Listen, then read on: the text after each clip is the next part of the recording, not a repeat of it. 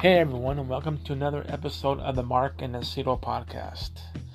I am Mark and Aceto, and today we're going to do part two of my history and music series of 1967.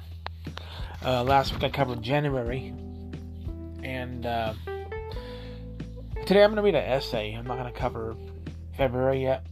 Um, I'm going to read an essay I found online. Uh, so all of you are probably familiar with San Francisco. It was like the place to be during the hippie period of 1967, 68, you know, 66, whatever.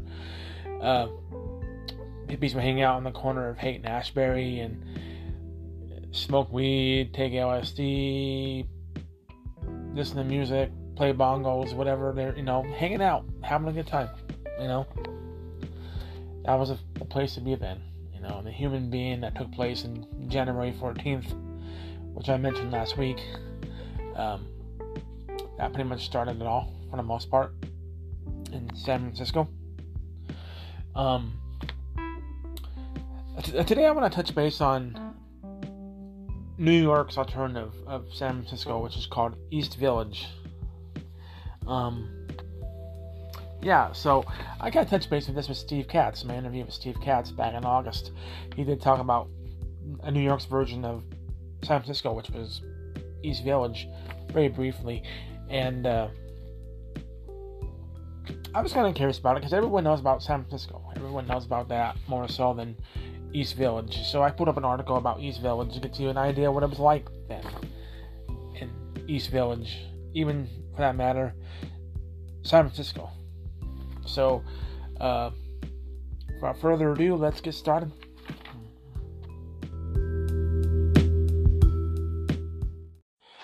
So today my sources I'm going to use is only one source. Uh, it's from a website called sixsquarefeet.com. So that's where I got my source from here. And it's titled Looking Back at New York Summer of Love and the Birth of the East Village and it was posted on Wednesday, June 14th, 2017, so it's a couple years old. Of course, it marks the 50th anniversary of the Summer of Love, 1967. It was written by Cait Etherington. So let's get started. It has been 50 years since 1967's Summer of Love when young people from around the world flocked to San Francisco's Haight Ashbury district and to other urban neighborhoods, including New York's East Village, to trip out at psychedelic dance parties, sleep in city parks, and live and do whatever they pleased. While the hippie subculture was already flourishing prior to the Summer of Love by mid 1967, hippies and their music style and communal way of life had caught the attention of the mainstream media as a, and as a result reached a critical mass of young people who were now eager to ditch their suburban homes to turn on, tune in, and drop out. Reactions to the Summer of Love in New York were predictably mixed. An estimated 50,000 young people descended on the city to join the movement, but many New Yorkers, including Long-standing residents, police officers, and politicians had little interest in spending the summer of love soaking up the good vibes. In the end, the city's summer of love saw as much conflict and violence as peace and love, and debates about rental prices, real estate values, and the gentrification of the Lower East Side were all part of the conflict. A Tale of Two Cities. In many respects, the Summer of Love was a tale of two cities. In San Francisco, where the idea for the Summer of Love originated, over 100,000 young people from around the world flocked to the city's Haight Ashbury neighborhood and the nearby San Francisco State and Berkeley University campuses. By the time they arrived, however, the Council for the Summer of Love, which was comprised of an electric group of musicians, actors, and activists, was well prepared for the onslaught. Beyond organizing happenings for, of all kinds, the council had already set up a free medical clinic, organized housing, arranged for free food distribution, and even troubleshot potential sanitation problems in city parks. They did this with the support of local residents and even church groups. In sharp contrast, New York's Summer of Love got off to a rocky start on Memorial Day weekend when a group of hippies clashed with local residents and police in Tompkins Square Park. As reported on June 2, 1967, in the New York Times, police swarmed the park as tensions between hippies and anti hippies rose against the backdrop of protest music in Tompkins Square Park. The over 200 off the the uh, sorry uh, the over 200 officers who rushed to the scene were apparently there to restore the to, to, to peace the residents and anti-hippie protesters complained that 200 hippies had assembled in the park without a permit and were playing their bongos too loudly and too constantly. By the end of the day, dozens of injuries had been occurred by police, protesters, and hippies.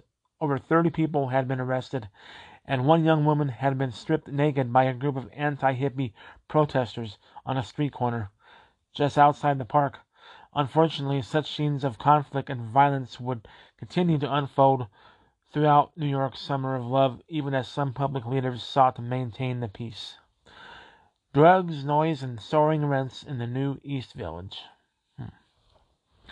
Hmm. Uh, Summer of Love was by no means confined to a single neighborhood. Like San Francisco, New York's rendition had a clear epicenter the East Village, and specifically St. Mark's Place between 2nd and 3rd Avenues. But if the Summer of Love had a center, it likely had to be more had more to do with business savvy than destiny. While some merchants despised the hippies, many others welcomed the influx of affluent youngsters. On St. Mark's Place, merchants even sought to create a night mall by closing the street to traffic from 7 p.m. to midnight. One reporter described the scene as follows Raindrops and flowers gently petaled a thousand people who jammed the pavement, stoops, and fire escapes of St. Mark's Place last night for a psychedelic dance party. But as the article further observed below, the, the flow of balloons, daisies, lights, and music came grumbles. Many older Ukrainian, Italian, and Jewish residents felt that local merchants were handing over their neighborhood to the new arrivals, and even some long-standing business owners were upset. Jerry Polk, the manager of the St. Mark's Baths, complained he was simply too old for this stuff. If many residents and even some business owners were upset about the influx, it was not without reason. While the Summer of Love certainly brought increased business to the Lower East Side, it also resulted in soaring rents and strategic rebranding of some parts of the neighborhood. In selling the Lower East Side, um, housing historian Christopher Mele, Mele observes that from May to June 1967, an estimated 2,000 hippies moved into old tenements adjacent to Tompkins Square Park. At the same time, rental prices soared throughout the neighborhood as demand for housing increased and leases were turned over more quickly in the summer of 1967. Properties as far east as Avenues C and D were impacted by the hippies' mass arrival and accompanying demand for housing. In the end, most of the money invested in the Lower East Side during the Summer of Love vanished as soon as the hippies started to retreat. But there was one permanent change.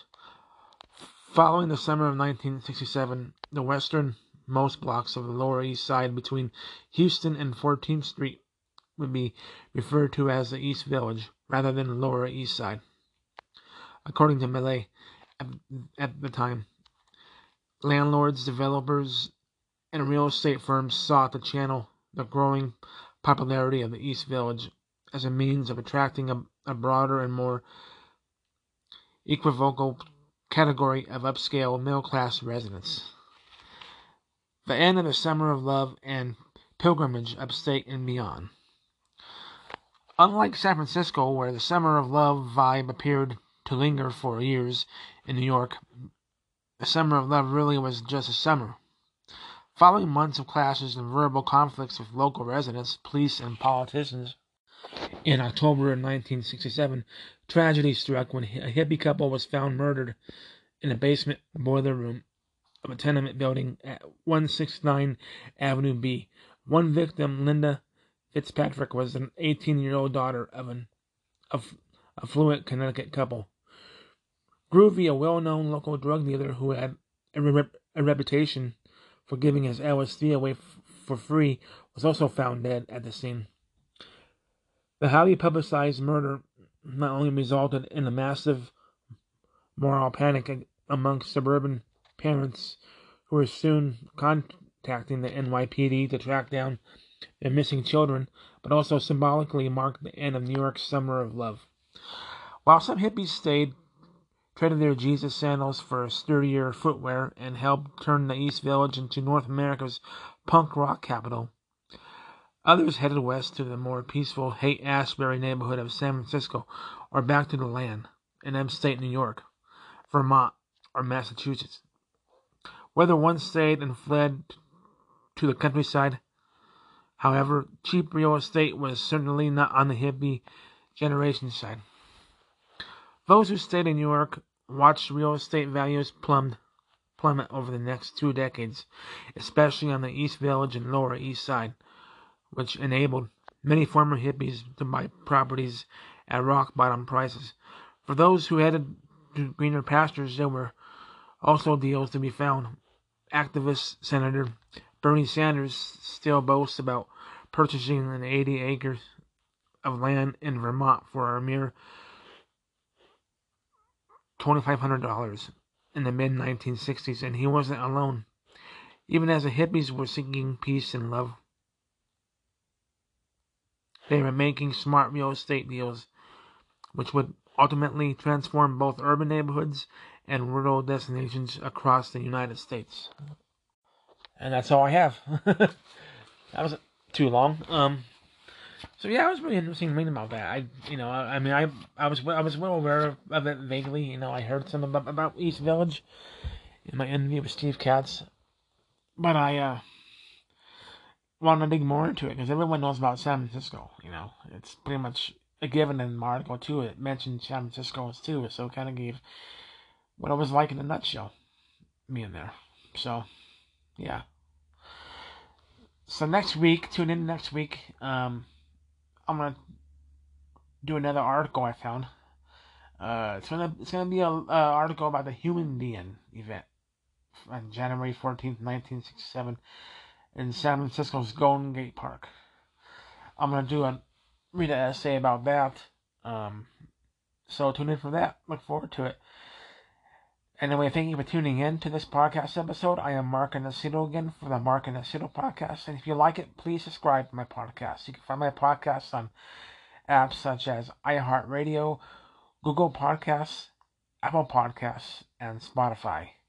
And also, I got a YouTube channel, the Mark Anacito podcast is what it's called. If you like that, please subscribe. Um, please follow me. Um, really do appreciate it. And FYI, this is not going to be on YouTube as of yet. It might be, but don't quote me on that because I'm trying to figure out a way. I found a way to incorporate a good picture in the video, but I got to ask permission. So I actually, I emailed, I reached out to the Six Square Feet website, and well, it was kind of short notice today, but I'm not going to worry about it if I don't get it or not. Um, about wanting to use some photos from my podcast episode on YouTube. So if I get a yes, I'm gonna probably do that sometime this next week, hopefully. But next week for sure, you're gonna get my next podcast, which is gonna be about um, the Human Be-In again event on January 14th, 1967. So again, thank you for tuning in. I appreciate it. I'm Mark Anacito, and have a good day. God bless and goodbye.